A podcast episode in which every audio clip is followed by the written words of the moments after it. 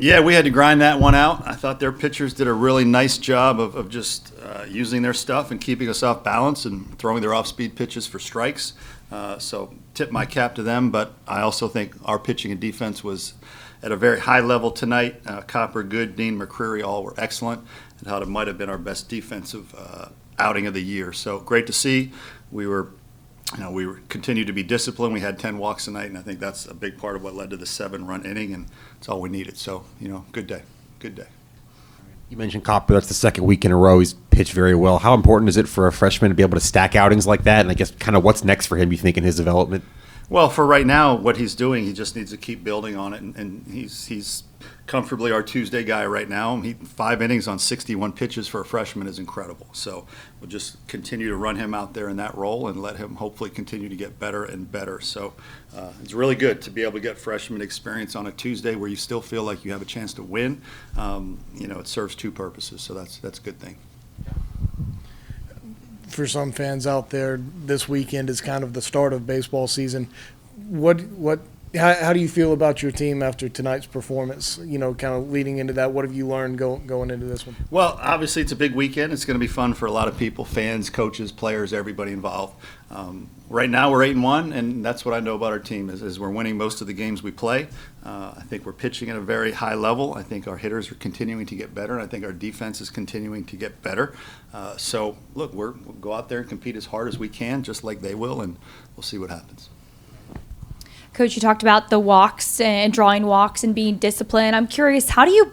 I don't want this to sound dumb. How do you practice like drawing walks? Is that something where you just have to have good vision, or is it just about reps and taking pitches? How do you guys practice that, and what's special? Yeah, well, some of it, some of it is you recruit hitters that are good at that already. Uh, so there is some natural, innate ability to to react uh, and be disciplined at the plate. But also, Monty and Joey do a great job in practice of creating situations where uh, you know they have to make decisions. You know, you don't just throw the ball right down the middle and say hit, hit, hit. Like we set up a lot of uh, situations in the cage or on the field where they have to practice making the right decisions and.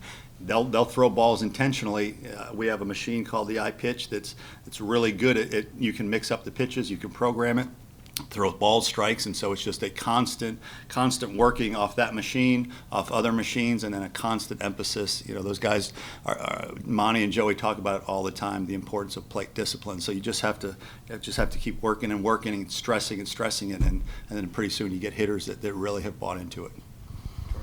You mentioned last week that you know you're going to keep giving Gavin every opportunity to kind of prove himself of what he did last year. What'd you think of that home run? I was I was quite happy with it.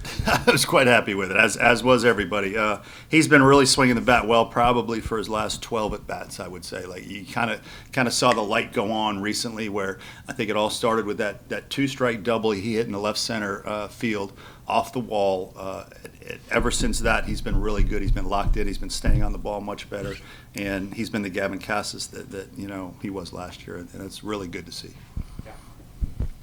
Kennedy and Ryan were in the lineup again tonight with the lefty on the mound. I gotta ask, you know, when you're making your lineup decisions, what kind of goes into it for you? Is it more like just matchups, who's hitting well, trying to get more righties in there versus a lefty? What I just kind of wanted to get an idea of what Yeah, you. Yeah, good question. All of the above. To answer your question, all of the above. You know, sometimes you go with the hot hitter, regardless of whether it's versus a righty or lefty.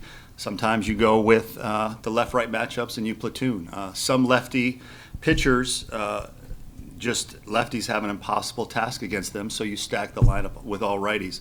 Uh, some righties crush lefties, and so you got to get them in the lineup. There's there's a lot of different layers to it, um, but at the end of the day, you, you try to go with who you think gives you the best chance to win that day based on how they hit that type of pitcher, how that pitcher does against your type of hitters, and then you try to stack your lineup with as many of, of the hitters that will make it tougher on the pitcher as possible.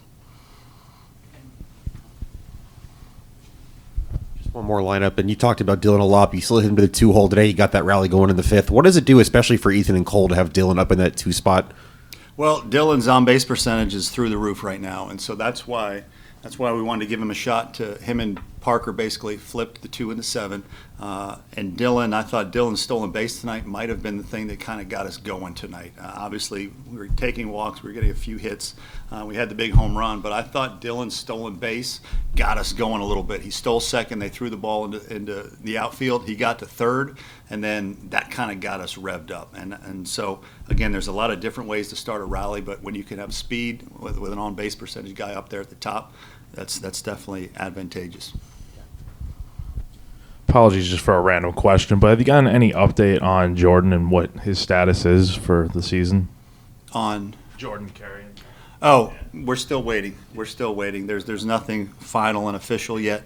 Um, so yeah, so Jordan Carrion is continuing to work hard on a daily basis um, and stay ready in case we get a, a favorable uh, read, but uh, we have not got that yet.